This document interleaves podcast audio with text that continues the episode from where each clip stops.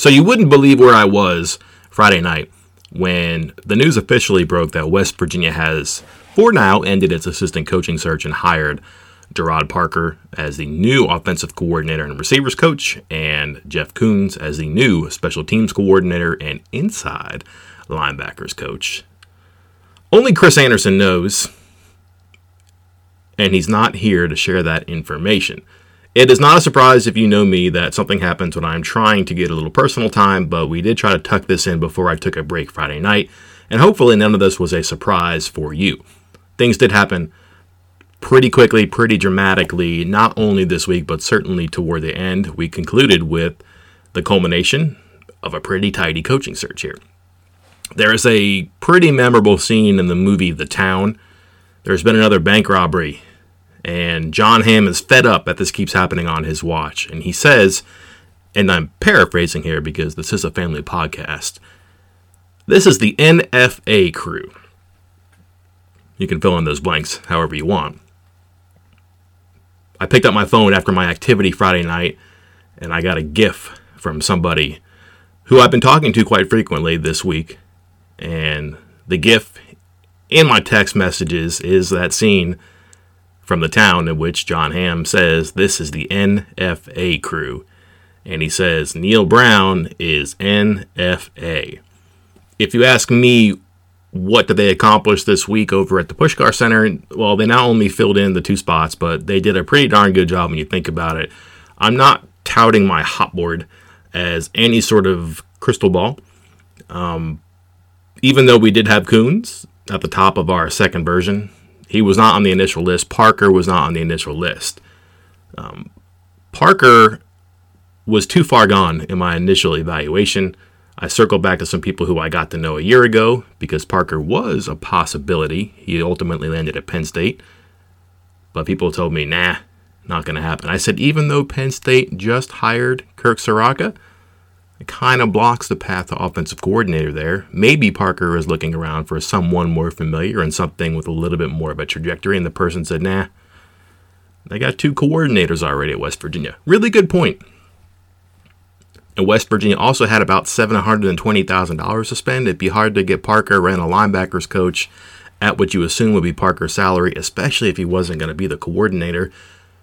And then, to be frank, we didn't really even know about Koonz as a lock that he became to be right away.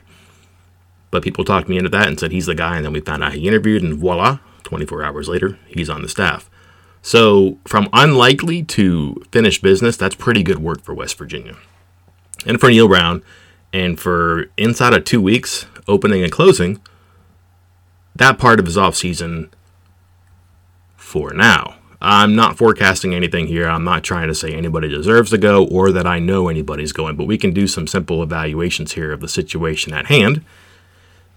And we can tell that maybe something is up. Parker is the new offensive coordinator. I don't know that he'll be calling plays or not. I just know that there were two co coordinators before Matt Moore and Chad Scott, offensive line coach and running backs. We now have one offensive coordinator and one co coordinator. Matt Moore is now the associate head coach, still the offensive line coach. Chad Scott is still the running backs coach and still the co coordinator. And Parker is your offensive coordinator. He will make $525,000. That's kind of the big fish that people wonder would fit in the salary boat that West Virginia had available. So take his 525 and then his 550. Jeff Koonz comes at a salary of $200,000, which is $100,000 less than he made at Ole Miss. I do not have his contract in front of me. I have not seen it. I'm not even sure it's attainable. I'll check. Presumably, he got hired away from a co defensive coordinator position at North Texas to work with the Rebels. And presumably, he is not dumb and knew that was a tenuous situation. He likely had a multiple year contract he likely has good representation. He likely had a liquidated damages clause, which is a buyout.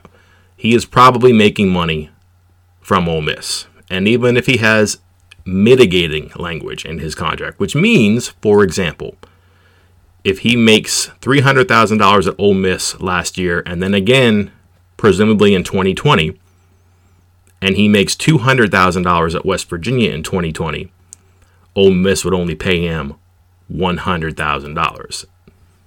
But maybe they just have to pay him everything. I'm not sure. My point is that West Virginia is getting a bargain in Koonz. He is at two thirds of the salary he made last year, and I think it's fair to wonder and maybe even assume if and that the Rebels are paying part of his salary this year. The tricky part about Koonz' contract is that it jumps the following season. This is what makes me think he was probably on a two-year deal. He goes at Ole Miss. He goes from 200,000 to 325,000 in the second year. Pardon me, my cell phone is still going crazy. This episode is brought to you by Progressive Insurance. Whether you love true crime or comedy, celebrity interviews or news, you call the shots on what's in your podcast queue. And guess what? Now you can call them on your auto insurance too with the Name Your Price tool from Progressive. It works just the way it sounds. You tell Progressive how much you want to pay for car insurance, and they'll show you coverage options that fit your budget. Get your quote today at progressive.com to join the over 28 million drivers who trust Progressive. Progressive Casualty Insurance Company and Affiliates. Price and coverage match limited by state law. From producers Matt Damon and Ben Affleck, explore how art and music sustained hope during the siege of Sarajevo, thanks in part to humanitarians and the band U2. Kiss the Future. New documentary now streaming exclusively on Paramount Plus. Go to Paramount Plus to try it free. Terms apply. So, what do those numbers mean? 525 to 550, 200 to 325. Well, one, it shows that West Virginia will spend and spend more than maybe what is allotted. If you've been following our work, you know that West Virginia had $720,000 to spend based on the salary cap that Neal Brown has in his contract. He is allowed to spend up to 3.5 million. He was below that and had $720,000. Realistically, he had $695,000 because defensive coordinator Vic Koenning is due a $25,000 raise on March 1st. Well, do the math on our head. 525 plus 200 is more than 695 and more than 720. So it's anywhere between 5 and $30,000 over. That cap of 3.5 is in the contract for a reason. I think it's more of a guideline than a ceiling. And certainly, if you get the right guys, Shane Lyons can be convinced to spend a little bit more. And he did. What's interesting, though, is that Parker gets a $25,000 raise for 2021. That Koenning gets a $25,000 raise for 2021. And now Jeff Koonz gets a $125,000 raise. That is $175,000 extra in salary next year. You also have seven assistant coaches who have expiring contracts next year. There's going to be something different either in the bank accounts or in the contracts or in the constitution of the coaching staff next year. The following year, I should say.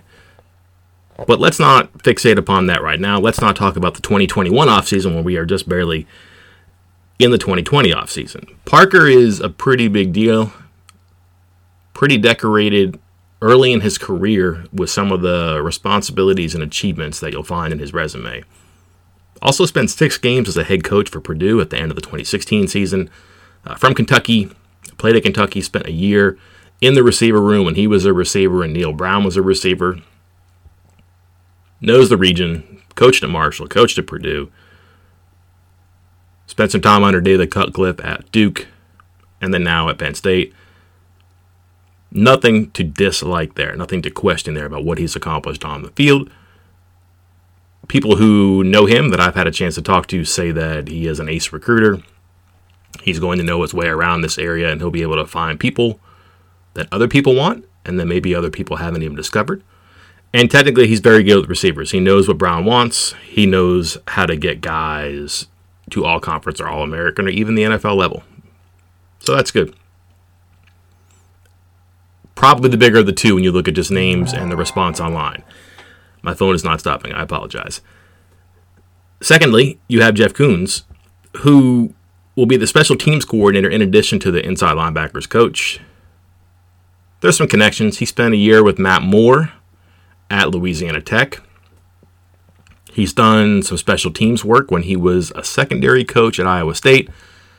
Gene Chizik put him in charge of special teams, or at least had him working with special teams. That's probably a better way to put it. So he'll certainly know what he's doing there. It's an important part of what Neal Brown wants accomplished here. He's worked at Cincinnati. He's from upstate New York. He went to school at Auburn.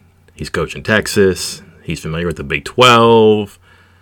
There's a whole lot that makes sense there. So for now, things look like they're sewn up.